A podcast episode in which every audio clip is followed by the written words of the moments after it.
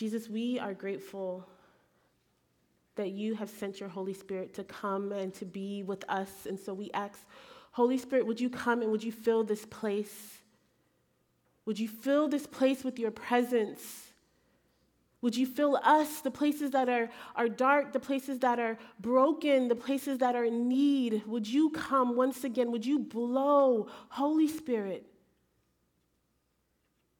God, we need you. Would you convict our hearts? Would our hearts be open and discerning to you, Lord?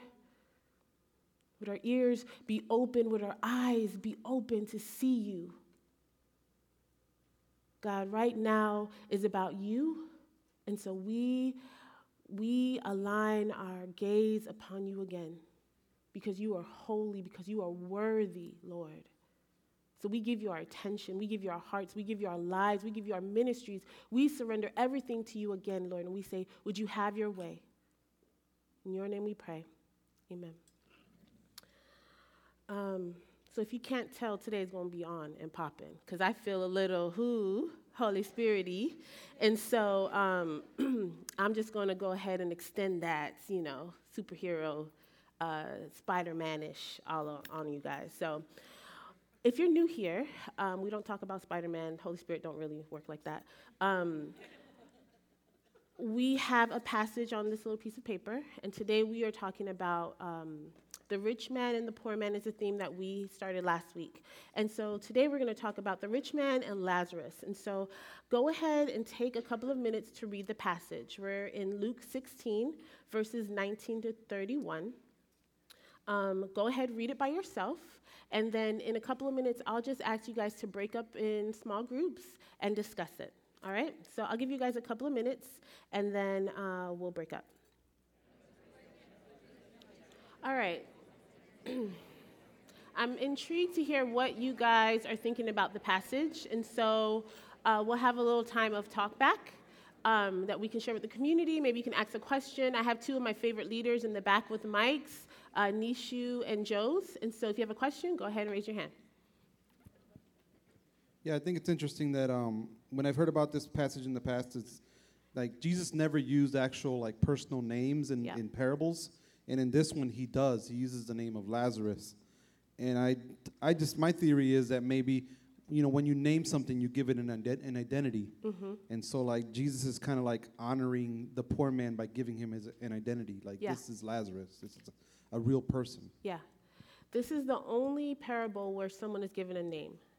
Um, and it's interesting when you talk about, um, I think, of worth. Because when you're important, people are, are definitely um, they make sure that they say your name. They know your name. If you're important, they're going to make sure they get your name right. And so the rich man does not have a name. But the poor man, who no one cares about, does. Jesus somehow does this reversal, which he does a lot. He reverses things in this passage. And we see a lot of reversing in this passage, but that's one of them. So, cool. Who else has a comment or a question?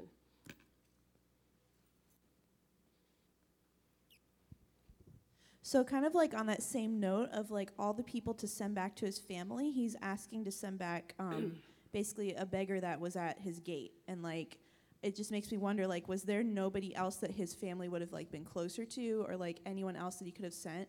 Is like, is Lazarus the only person that he recognizes basically and that his family would recognize that he could send? Yeah. That's, in- that's interesting. I mean, I, I look at that part of the passage and I'm like, you have the audacity you ain't even talked to this man. You know his name, though. You, because you were saying Lazarus, you know his name, but you have the audacity now in death to go ask him to go do something for your family. Maybe I'm the only one that felt that way. Maybe I'm the only one. But I was like, you, I mean, for real, rich man? Come on, sit down somewhere. Um, but I don't know. I wonder if, I wonder how disconnected his family really was. And maybe that is an interesting thing. Where are the rest of the people that should have gone back to his family that they would have recognized? I wonder where they are. Are they with Abraham or are they in Hades? Who else?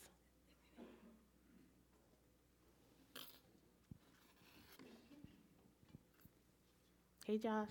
Hey. So, one thing we noticed was that um, when it says it came time for both of them to die, and then it says in Hades where he was in torment, kind of like really matter of factly. we the only thing we know about him was that he lived in luxury, Mm-hmm. and it's just kind of like, as a matter of fact, he was in Hades. So like, Mhm. what is that s- like saying? It didn't say he was evil or he did bad stuff. Mm-hmm. So kind of the question is like, is that all? like, is that a, is that a like the reason that he went to Hades? Yeah. A really great question. Why is he there? Because it doesn't say. Same thing for Lazarus, it doesn't say. Um, but I wonder if it's because he let Lazarus starve. And I don't know how he got his money. I don't know what he did to uh, gain so much wealth. I think back then, a lot of times people did a lot of immoral things to get so much money. Um, but it doesn't seem like that's what the Lord is even trying to talk about, like how he got his riches, is what he did when he actually had the riches. He still didn't do anything, not even a crumb, not even nothing. And you having a party every single day, not even a doggy bag. So I, I wonder if that's one of the reasons, or the reason. Um, and I, I wonder if that's why the Pharisees are so upset as well. Anyone else? Hey, Keisha. Hey. So, um, I have no clue what that was. Anyway, a few thoughts. Is one, why Abraham? Mhm. Because he was mentioned and very specifically mentioned that, you know, um, Lazarus sat next to him. Mhm. So it's like, why did Jesus choose Abraham in the very first place to use as a person from, you know, from the Old Testament, and as well too, um, in our group we were talking, and someone alluded to the fact that. Um, as they were going, as he was asking people to go back, that Abraham said, you know, like even that you have Moses and the prophets, and that if you couldn't listen to Moses and the prophets, like nothing that you could do, even if you said someone from the dead, that they would not listen. So almost an allusion to like even the forwarding, the foreshadowing of Jesus of Jesus dying and then Mhm. coming back. So it's like, what does that speak of as well too, Mm-hmm. when it comes down to that fact? Um, I think the image of Abraham, specifically when we talk about like a banquet table, there would be um, a head. And there would be someone that would sit close to the head that was the person of honor. And that person would be laid back, almost um, laid up on the host. And so, Abraham, who the Jews kind of saw as their father, like the father of the Jews, um, that was who their hope was to see. And so for them to see the Father, the, the, the place that they were supposed to be, the, this place of hospitality, this place in which that they were dreaming of, to have Lazarus there in the place of honor, I think is interesting. That it's again, it's the switch, um, because even when Abraham talks to the rich man, he calls him son. He knows who he is, but he's not with him. Um, and I think it does allude to Jesus. And you know, if you don't believe what you have, nothing else. You could. I remember when I was gonna, you know, thought I was gonna get married, or before I thought I was gonna get married, I was like, Lord, I need you when it's the right one. I need you to fire, like fire to come down from heaven, because I need a sign. I need someone. I need to know because I don't want to make the. And it's just like you don't. Actually, you don't. You still not gonna make the right decision. You still gonna date that boy that is stupid and doesn't is gonna treat you terribly. You know what I mean? Like, and so I think that the idea is like even in death, you know, back in, in these days, um, Jewish law was like you listen to what is written. That was a part of their culture. And so if they weren't already listening to what was written, they're not going to listen to anyone else.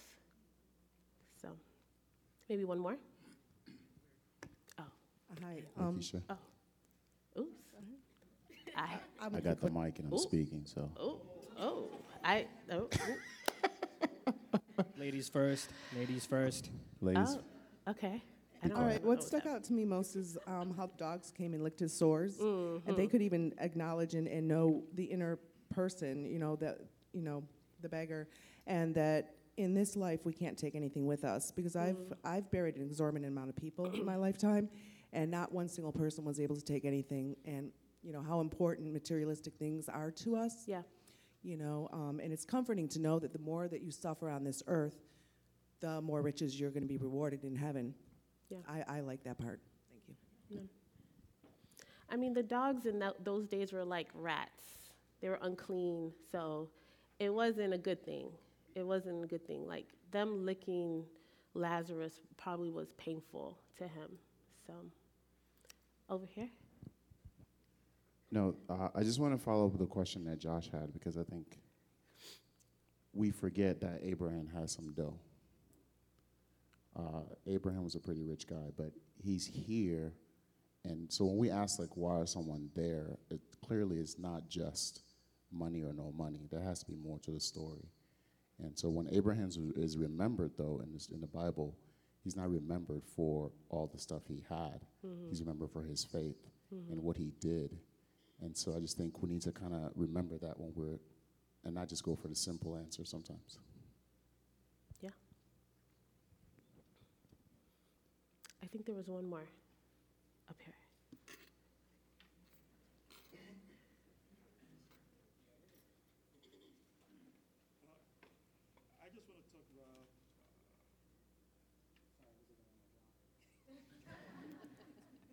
We kind of hope it works. Hello? Hello?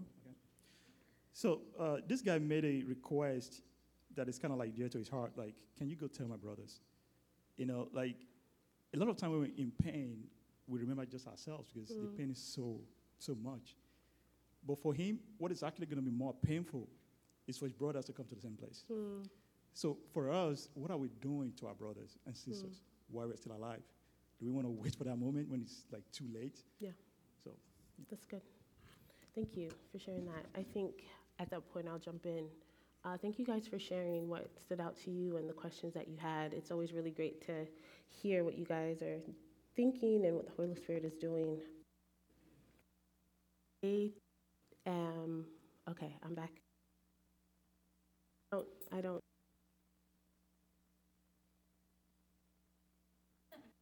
Is it me? Is it not me? All right. So, as I look at this story, I'm reminded, especially where we see the end of their lives, I'm reminded that I really love happy endings.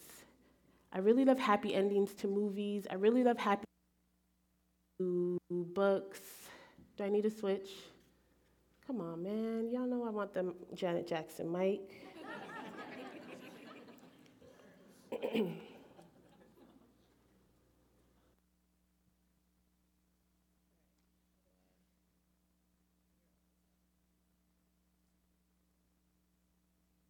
All right.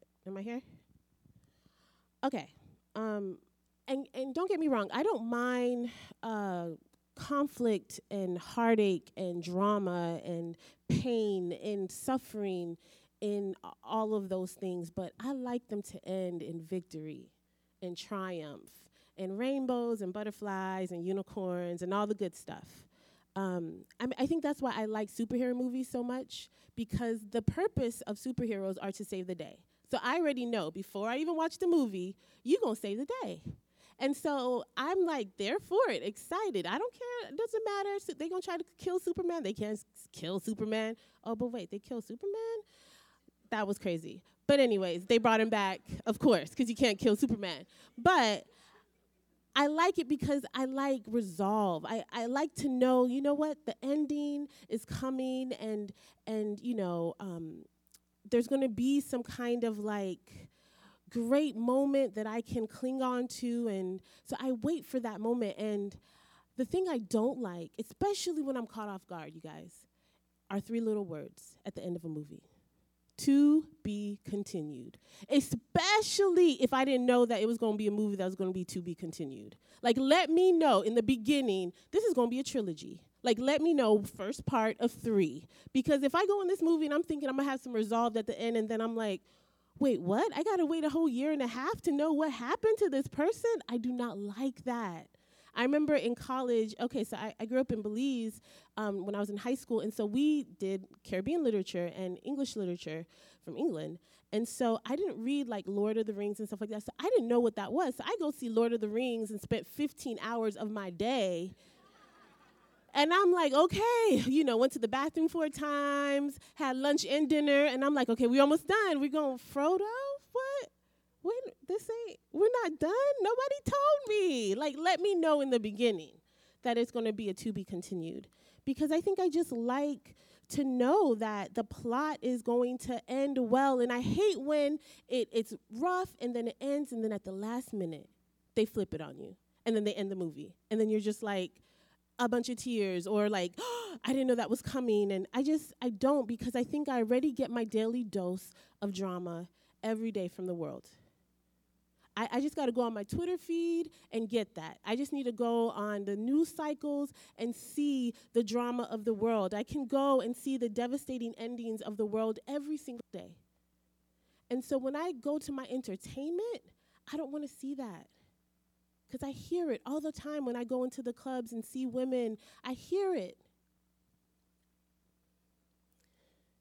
And so maybe that's why, as a kid, um, I would read the end of my books first, all the time. Because I just needed to know what was going to happen. Like, prepare my heart, let me know, because it was super important to me. Especially, there was this book series called Choose Your Own Adventure. I don't know if you guys ever remember these books. They were super popular in the 80s and 90s. Um, yeah, that's how they look. They're really old, y'all. They're really old. But um, I think Goosebumps did their stuff. Yeah, but that's that's not the original. This is the original right here. And what you would do is they had this super unique thing. Um, they were written in the second person, so the reader was the protagonist. And so as the book uh, when you became like the spy, or you were the private detective, or you were the doctor, or you were the students that were supposed to be in school, but you're in the haunted house. Don't know why you're in the haunted house, but you're in the haunted house. You're a part of the storyline. And you had a specific role to play. And then every couple of pages, you were given um, some suggestions as to how to continue the story. And you had a dilemma what would you do next? Because you could morph the, the adventure. You could shift and twist and turn the adventure however you wanted to. And so sometimes it would say something like, you know, if you want to go into the abandoned building, uh, turn to page 15. Nope, not turning to page 15. If you want to call the police and call for help, turn to page 49. Yes, going to page 49 because I, and I just want to say this I don't like scary things. I think people think I'm like brave and bold because I go into strip clubs and I go to dark places with created, but Jesus makes me brave. I'm not brave on my own. Fight or flight, better believe I'm flying. I got wings and I'm flying. So I think the, the suggestion up here says something like, you decide to look at the corpse? Nope. On to the second suggestion. That would probably be me. Um, so I would I would uh, read the ending of these books, and sometimes these books would have four to eight endings, and other times they could have twenty to forty endings. So I would study. I would read all of these endings and try to figure out which one was the happiest, which one was the best one, because I needed to know where I was going. I needed to know how to get there. So I would read those endings, and then I would start the book and base all of my decisions with the end in mind. The end was my goal, so each decision mattered. Each choice I made either drew me closer or pushed me further away from the happy ending I was looking for. And I was determined, you guys. I was determined to persevere because I knew the end that I wanted to get to. But do I live my life like this? Do you?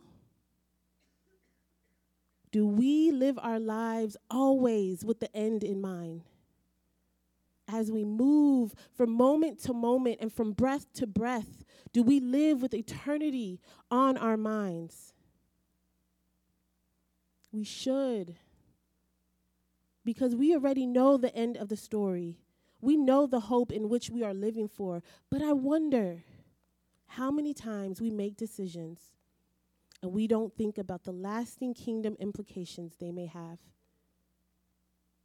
Especially decisions that are made about our money and the resources that we've been given. I look at this passage and I think Jesus is trying to warn us that the love of money separates us from the world and our future. And is a future with Him in eternity. I wonder about the rich man, and I wonder, you know, did he know what his eternity would look like? Because it was horrific. Because this man, he forsake Lazarus day after day after day after day. He chose not to help a starving man by giving him one crumb off of his table. He decided to not care about the world right outside of his wall. He instead decided to love himself, to love his family, to love his friends, to love his affairs, to love his interests first. This rich man who was not even given the dignity of a name was buried in darkness and in dirt and sentenced to a lifetime of torment and pain. And I look at him and I look at his story and I look at the middle part where we jump in and I look at the end and I just think, what happened? Where did he go wrong? Because I know that he wasn't always bad and bougie. I know that he didn't just wake up one day and was like a bad person. I know he wasn't always cold and heartless, right? No. I believe it started small. It started with a small but deliberate decision to not offer help, to not extend mercy, or to be gracious with what he had, to use his money for parties and purple dye and not think about anyone else. It started when he let money define who he was, when he let money name him. And this left him with a heart of stone, with deaf ears, and eyes covered with scales. The rich man could no longer feel or hear or see the Lord because he had built a wall between both of them. And every choice he made was like a stone. And those stones piled up on top of each other until it built a huge wall. And that wall kept Jesus out and kept the world at a distance. When I used to work with Created as a director, I would go and um, intentionally try to make connections with people in the community, uh, specifically um, small groups and churches. And there was this one church that for a couple of years I was trying to really build a relationship with. And so when this pastor called and said that he wanted to meet, I was really excited. Um, so we we met at his office and we were chatting, and the the conversation got deep pretty quick because we started talking about um, the homeless population. We started talking about vulnerable women in the sex industry. We started talking about um, how the church has neglected these populations. We started talking about the world and what the world is doing and not doing, and we just went in for it. And then he asked me this question. He looked out his window and he said, What do you think about this metal fence that I have around my church? And I stood up in my chair, looked at him in his face because I realized this is probably going to be the end of this relationship. And I said, You know what? I, I definitely think that you are trying to keep the people you don't want in out. And sat back in my chair. And he looked at me and he laughed. He said, Yeah, yeah, yeah. He's like, That's definitely right.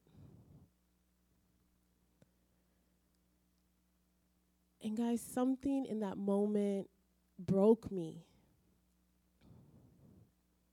Because not only had he built a fence around his church, but he had also built a wall around his heart.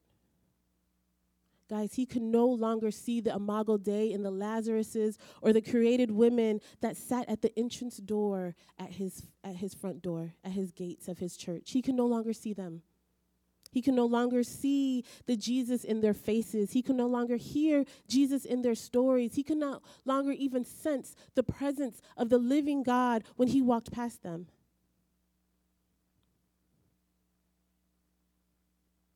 But it didn't it wasn't always like that. I remember when he was reminiscing of the days when he was doing outreach in those communities. And he had this like this raw kind of love as he remembered. I saw it in his eyes. I remember, I can see that there was this love that he used to have for the neighborhood. It wasn't always like that. He, he told me of the days when there wasn't a fence and there wasn't a wall that separated the community and his church. And they would have a lot of different projects and open air meetings and stuff that would bleed into the streets.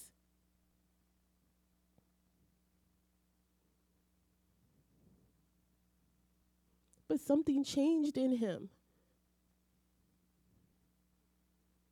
And he remembered the day that it changed. He told me, he said, it was the day that we got the money to build a new sanctuary. And then we got the money to buy the lot right next to it. And we built a building there too, and we had to protect what we had. We needed to protect what we owned. And somehow, in that moment, you can see the grasp of the kingdom slowly loosening from his hands. And he continued to talk and just say, you know, like, we were also gaining like wealthier and more famous uh, members. And he started telling me the names of some people I knew and some people I didn't know. And I'm like, I don't care about those people. I don't know who they are. But he's like, they wanted to feel safe when they came to this part of town. And they also wanted their cars to feel safe too. Because all cars matter. Right? So he decided to build a fence. And that fence went up. And the Lazaruses that once were his family, who sat at his table, became invisible. And don't get me wrong, I'm not trying to brash this pastor, this brother of mine. I pushed into him in love and he received it. He was open. I mean, the fence was already up. But he was open to me.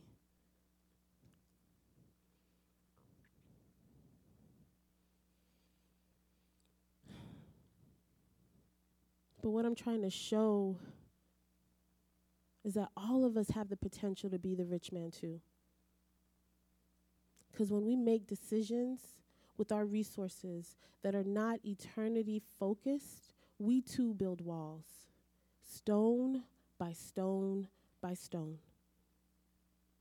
And when these decisions are made out of things of fear and greed and selfishness or just laziness, these stones soon become walls and these walls cut us off from the heartbeat of God. These walls block our view from the Lazaruses in our community, and we don't even know that it is destroying our hearts, our souls. We have the potential to build walls. But we have to remember that we build walls one single stone at a time. And as a mom, I'm trying to make sure my kids aren't building walls around the place because they're always building forts and junk and trash. Um, I'm trying to make sure that their souls are not destroyed by video games and greed and flaming hot Doritos and Cheetos. you know, I love my boys. They are 11. Jaron is 11. Evan is 7. And I'm doing my best to disciple them, to discipline them, to love them, to teach them to fail well. I'm reminding them of their worth when the world tells them that their lives don't matter. I play set and phase 10 and Monopoly Deal every single night. I tell them to eat their vegetables. I tell them to clean their room. And their dad does the same thing too. But there's one distinctive role that I play in our household, and that is that I am uh, the creative one. so that means when it comes to schoolwork, all projects, all creative writing projects, that's me, right? So science project, uh, social work, um, social studies dioramas, uh, Dr. Seuss Day. You gotta, you need to dress up like Cat in the Hat. That's me. And then my husband, he does math and math, and then um, every other thing that has to do with math. And so it's clear. We already know that, so the boys already know. And I can do, don't get me wrong, I can do second grade math. Evan is in second grade. But he already know, he's like, I'll just wait for daddy to come home. I'm like, yo, I can do second grade math. Now, my 11 year old, he's in sixth grade. I'm like, I'm gonna need you to wait till daddy to come home. Because you know I got a social work degree for a reason. Um, so there was a day Evan came home and he had a writing assignment. So I was like, yep, that's me. Come on in the kitchen. I'm cooking. And he's like, you know, I have to write a small essay. So I was like, okay, what's the question? And he's like, if I had a million dollars, what charity would I give it to? And I'm like, okay, Channel Side Academy. You over here trying to teach my kids how to give and be, you know, little philanthropists and stuff like that. All right, I see you, Channel Side. All right. So before I could even say, okay, do you know what a charity is? Before I could even give him the weight of what a million dollar is, because he still think you can buy a house with a hundred dollars. So I'm trying to tell. I wanted to let him know like how much a million dollars is. He was just like, but I already know. I already know what I want to give it to. So I was like, okay, tell me what you want to give it to. He's like, I want to give it to an animal shelter.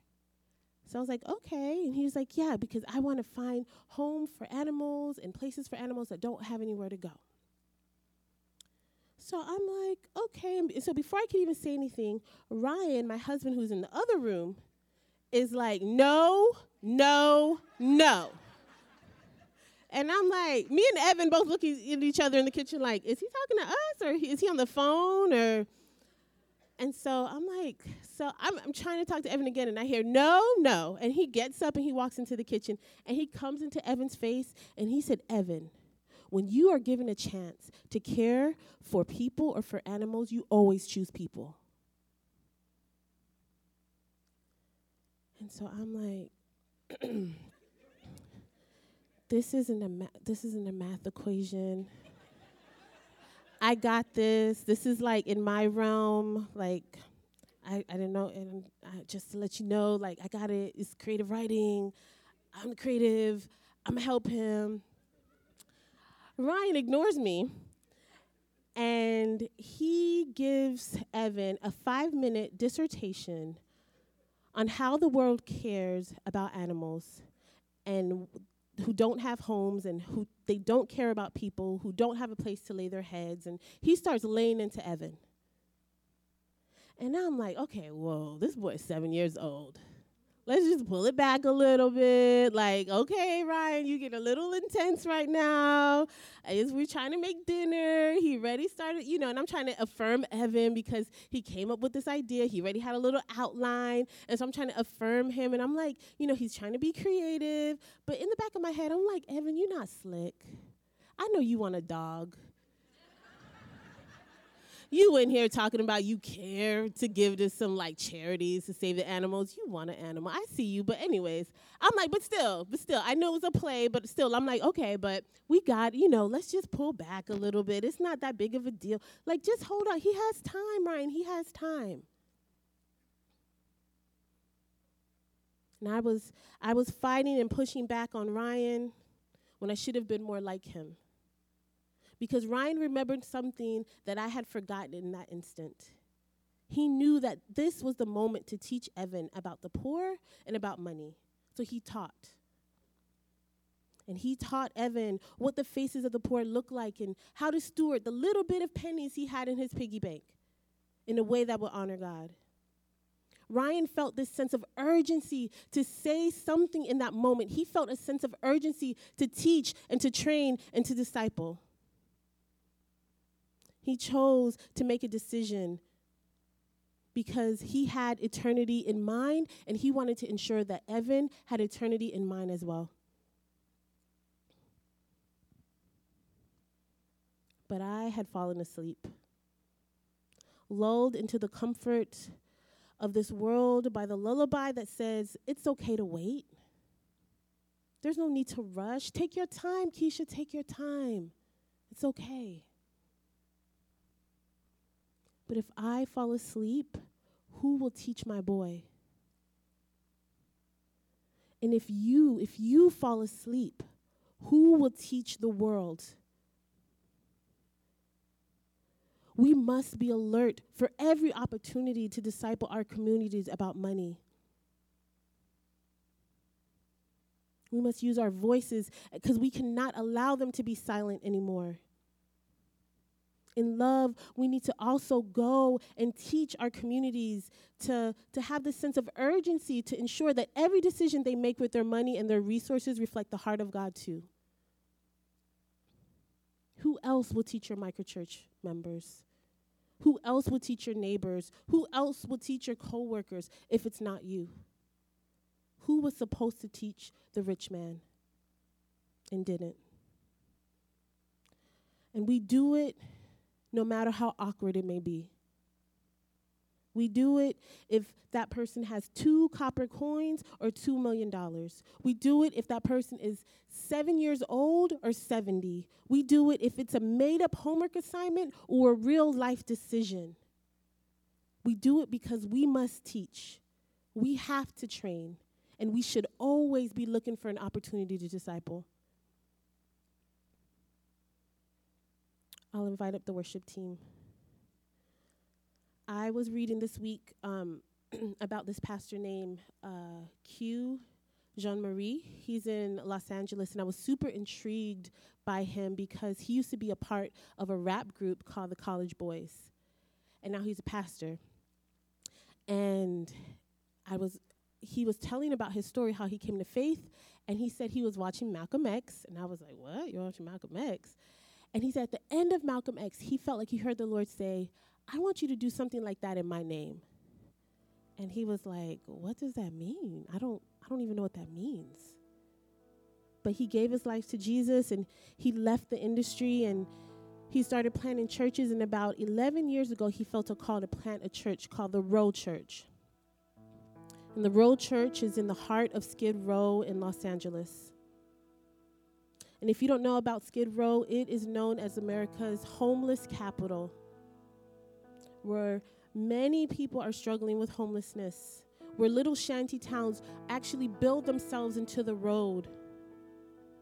Has a, a, a terrible history of hospitals dumping human beings on the street there because they didn't have any more money to pay their bills at the hospital has a history of a lot of police brutality. And even this week, there was um, video that was released of a killing that happened of a man that was killed on, in, um, on Skid Row about a year ago. This is the place where Lazaruses live, but are unseen and unwanted and uncared for. And here is where he decided to start his church and they meet on a corner. And he says, I meet on a corner that you cannot see the other side when you're walking up.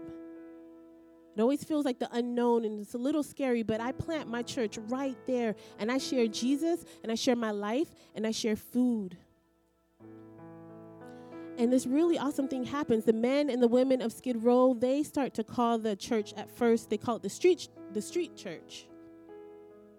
And then something else happened. They started calling it the church without walls. And I know our community had a church without walls, but this, this is actually the church without walls. And I just started looking, you know, has that ever happened to you? You watch one video and then you go to the other video and then you see another video and then somebody else did a video on him. And so I just watched probably 20 minutes. I was supposed to be writing this sermon and I just 20 minutes watching videos of Pastor Cue. And I was just moved by him. And there was this one moment where he says, Every time I give a sermon, I give an altar call at the end. And he was like, I remember this specific night where I gave an altar call, and one guy came up, and I was about to pray for him. And all of a sudden, I heard someone from across the street or something say, Me too, me too. and they're looking around and they didn't see anything and they kept on hearing me too. And they looked up at the Los Angeles mission on the roof. There was a woman who had been listening to the message the entire night. And she yells from across the street, Me too, I want to give my life to Jesus. And he has a little mic and a little setup there, and he said, We see you. We see you. Pray with me. And he leads the woman on the roof and the man that's in front of him through this prayer to salvation. Guys, and I am moved and I am shocked as I'm watching these videos because I'm realizing that's what we are meant to be. That's what happens when we do not have walls. I think that's what the rich man should have done. He should have he should have broken down his wall so him and Lazarus could have had community together, could have eaten together, could have said, "I see you."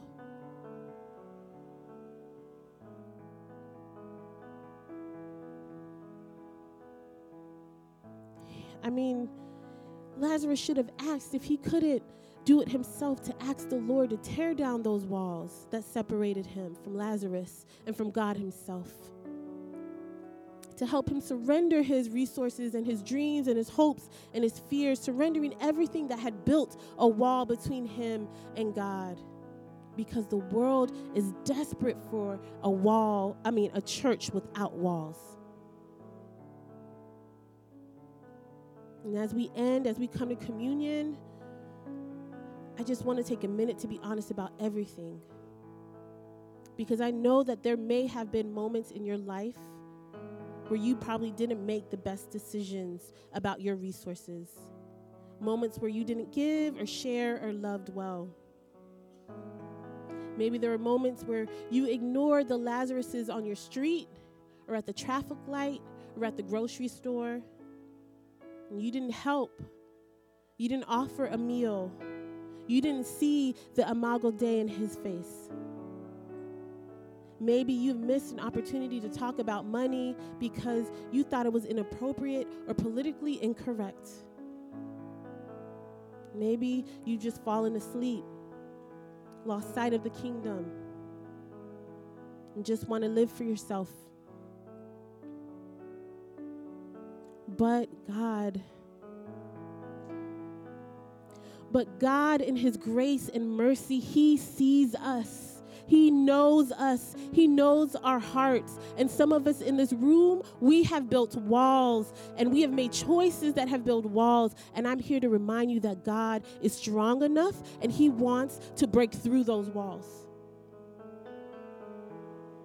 And some of us, maybe, some of us, we have hills.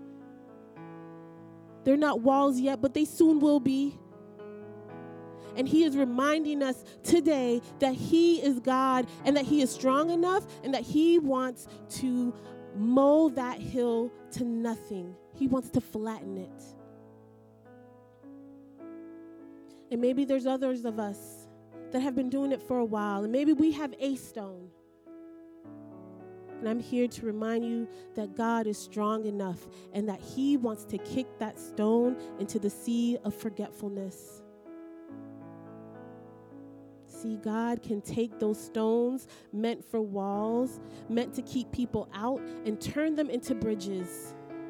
Allowing for people to come in and bridges that build, um, that, that bridge gaps between us and Him, both here and in eternity.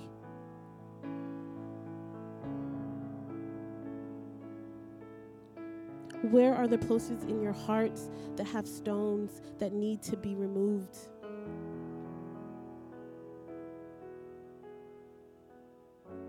Do you have a wall? Do you have a hill? Do you have one? It doesn't matter how much you want, how much you have. God is big enough.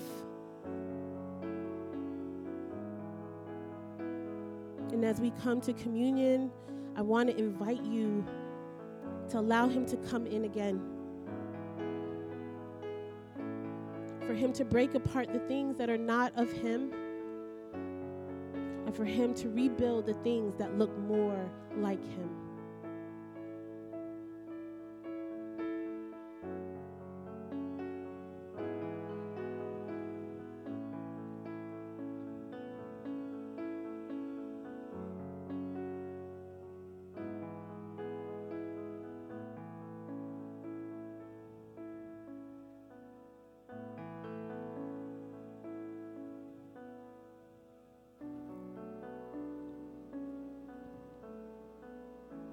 Jesus, we know that you are enough. And so, for the ways, small or big, that we've taken our eyes off of you and not stewarded our resources in the ways that honor you and the Lazaruses in our city, forgive us. Jesus, help us to make decisions that build bridges here in our lifetime, but also in eternity. Help us to keep our eyes on you. God, help us to keep the end in mind every time we make a decision. Lord, everything belongs to you. So would you have your way, God, as we surrender ourselves to you again, God, would you have your way in us? The Lord Jesus, on the night that he was betrayed, took bread. And when he had given thanks, he broke it and said, This is my body, which is for you. Do this in remembrance of me.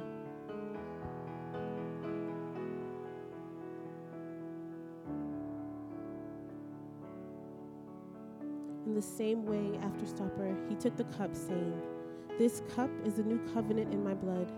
Do this whenever you drink it in remembrance